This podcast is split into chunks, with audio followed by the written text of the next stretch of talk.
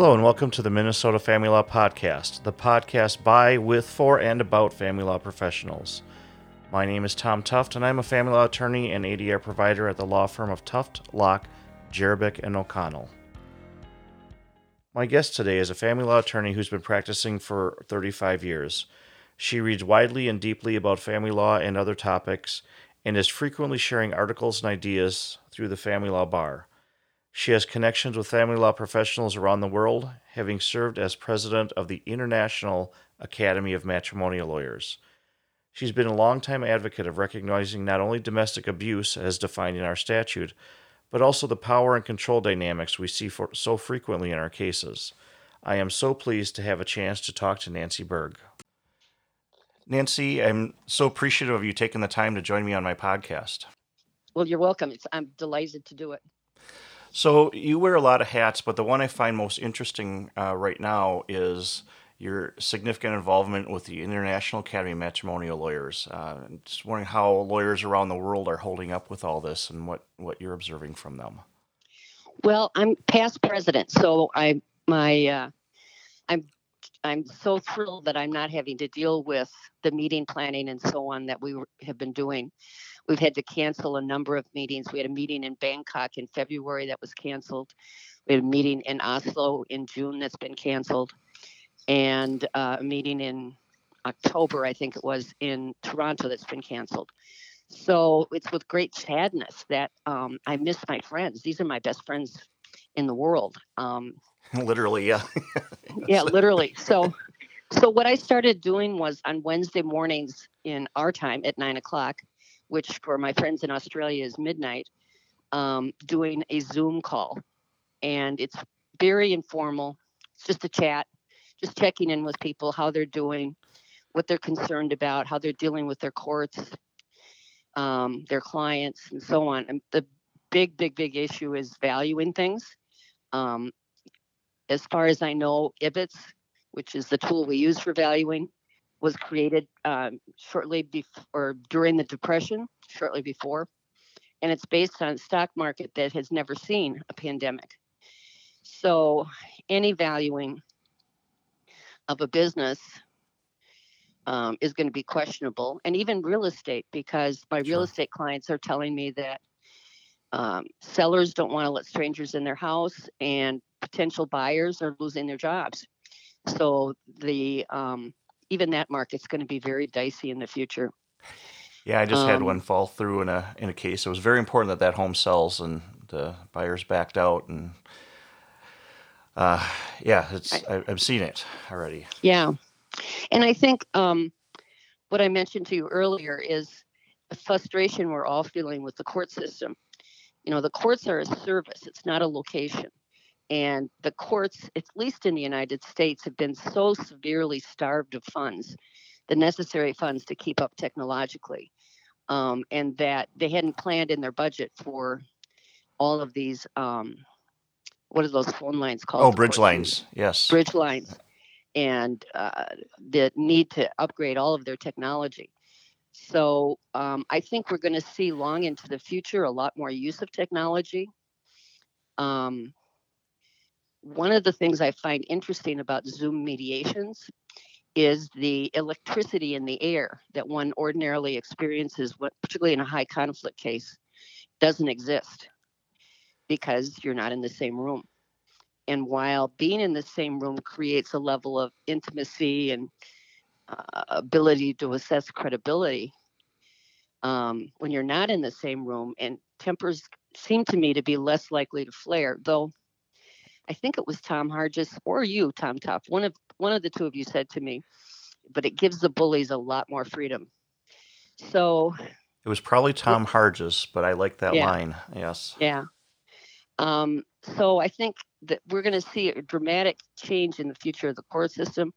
Family law is continue, going to continue to be frustrated because the judges are all saying the criminal cases are going to go 1st mm-hmm. um, so that's one issue and then the other issue is is domestic violence and our inability to address the domestic violence effectively because the courts are essentially shut down i'm hoping uh, this week to have a video call with opposing counsel and a judge in Anoka, but whether we can get them to act quickly, I don't know.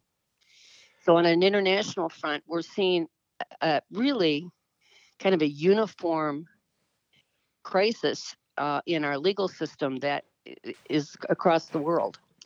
Um, and we're all struggling with it. Yeah. One of the most interesting aspects of the international practice. Remember when I first started doing this, everyone told me I was crazy. I um, was one. It's like, what? Yes, you were. but, you know, Minneapolis, we have, I think, um, 10 of the top 100 Forbes 500 or whatever it is companies here. We have a lot of uh, transplants. And so we have a lot of international issues. The other thing that's interesting that we just recently kind of developed as a as an organization is the recognition of the different ethics standards for lawyers around the world. You know, we're a common law country. Mm-hmm. Canada, Australia, New Zealand all apply the common law.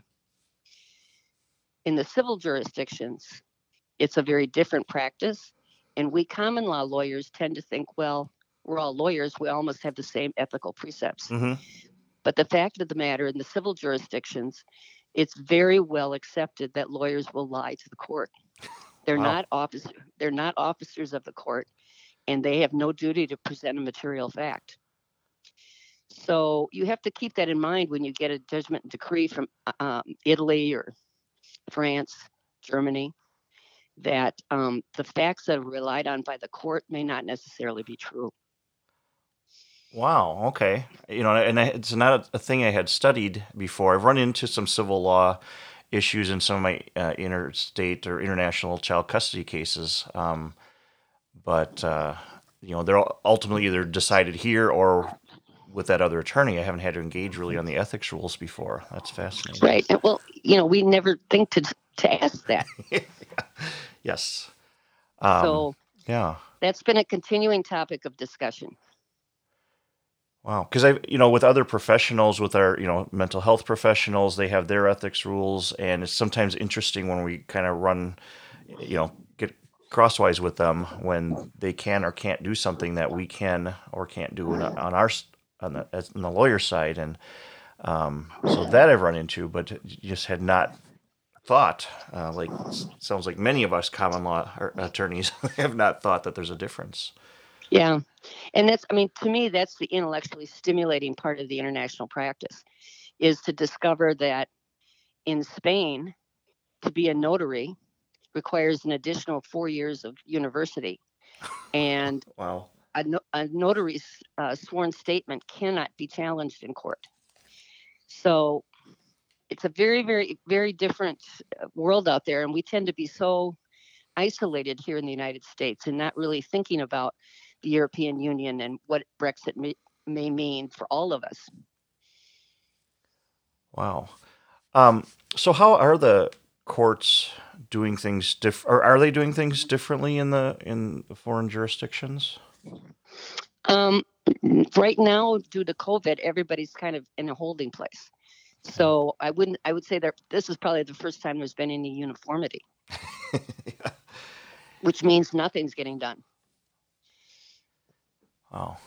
Um, you know, I, I I'm hearing around here anyway that things are, you know, like you said with the bridge lines, and and they're starting to hear and do things. But um, again, like you said, once the criminal backlog uh, or backlog breaks, uh, we may be losing resources. Um, it's interesting to hear that's some form of that is a worldwide problem when we rely yeah. on on our courts so so much, especially you know not only for our clients but for our our income. Um, it's exactly. Uh, it's challenging. Well, and I anticipate a lot more alternative dispute resolution is going to go on because it's the only way to get a quick remedy.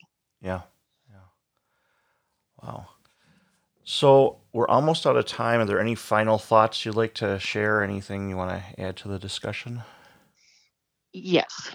The one final thought I want to tell you what I find most irritating in the world is when someone says to me they're a recovered lawyer.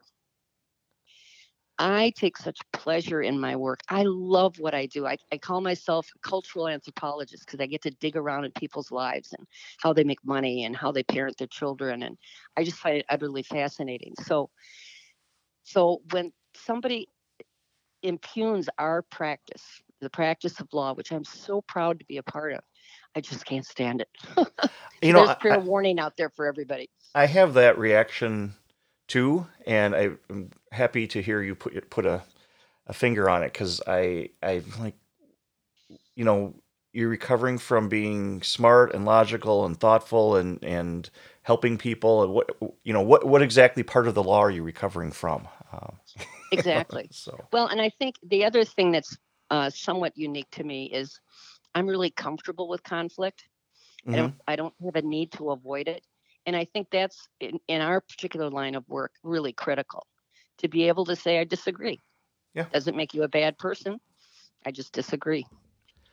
I think the best advice I got along those lines was um, at a continuing ed class from some national speaker, and someone asked him, "What do you do when you just can't make that call to a client? When you you know you just you're just emotionally done with that?" And he said, "If you can't stand the heat, get out of the kitchen. I mean, it's it's just the reality. You've got to serve these people, or either this line of law or the whole concept of practicing law may not be for you."